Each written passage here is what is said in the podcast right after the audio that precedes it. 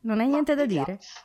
Fammi capire una cosa, tu per avere tutto quest- tutta questa resistenza, tutto questo fiato, cosa fai? Che attività cardio fai? Ma io cammino, ma Io con corro. calma, con calma, eh, però sen- senza fretta. No, inseguo il paninaro quando è chiuso e arrivo troppo tardi, lo inseguo fino a casa per farmi fare un panino.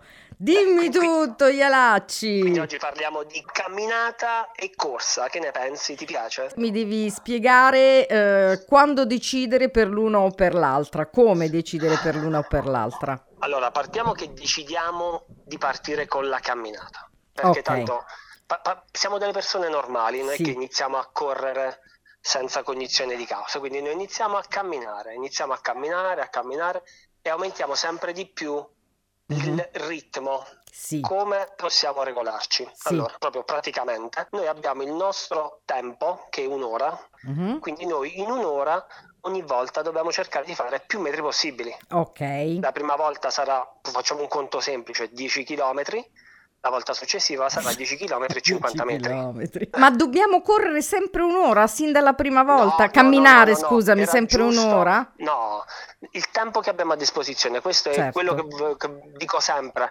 Ma mi- perché mi chiedono, Andrea, ma è vero che si brucia dopo 40 minuti, 30 minuti? Il tempo a disposizione che uno ha lo deve sfruttare nel miglior modo possibile. Si Quindi, brucia nel a- momento in cui incomincia ad, ad, mm, innalzarsi, immagino, la frequenza cardiaca, o mi sbaglio? Diciamo che va bene usare questo parametro. Mhm. Senza adesso entrare nel come calcoliamo quante calorie abbiamo bruciato, Non è però prendiamo ogni, o il fiatone, va bene? Prendiamo questo parametro, parliamo semplicemente, non Sì. usiamo tutti questi termini che troviamo sempre su Instagram o Mm. sui social. No, in questi me li hai insegnati tu, non fare tanto lo splendido. L'ho imparata da te Veramente. questa cosa. Ho fatto pure il professore, non ci credevo, vabbè.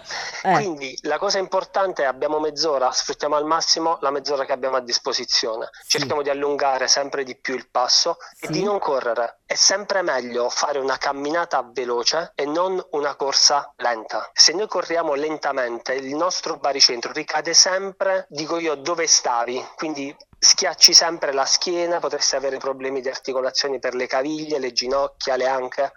Invece una bella camminata veloce Mhm. ovviamente il tempo regge, regge ancora quindi all'aria aperta e un consiglio che mi permetto se Mhm. c'è la possibilità l'attività cardio facciamola la mattina Se c'è questa Se possibilità. c'è la possibilità di camminare eh, Sì. la mattina, passo veloce, eccetera. Possiamo passare la nostra vita a camminare velocemente senza mai correre?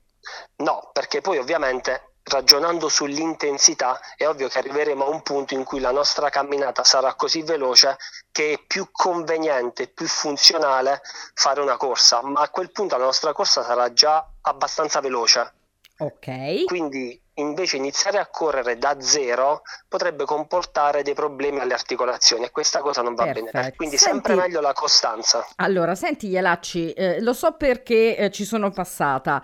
Eh, le scarpe possono essere molto importanti, così come tutto un genere di altre attrezzature. Ne vogliamo parlare la prossima volta? Assolutamente sì, mi piace questo argomento. Ecco, vedi? Pa, pa, para, ba, ba, pa. Ciao Ielacci. Ciao, buona serata a tutti. Ciao.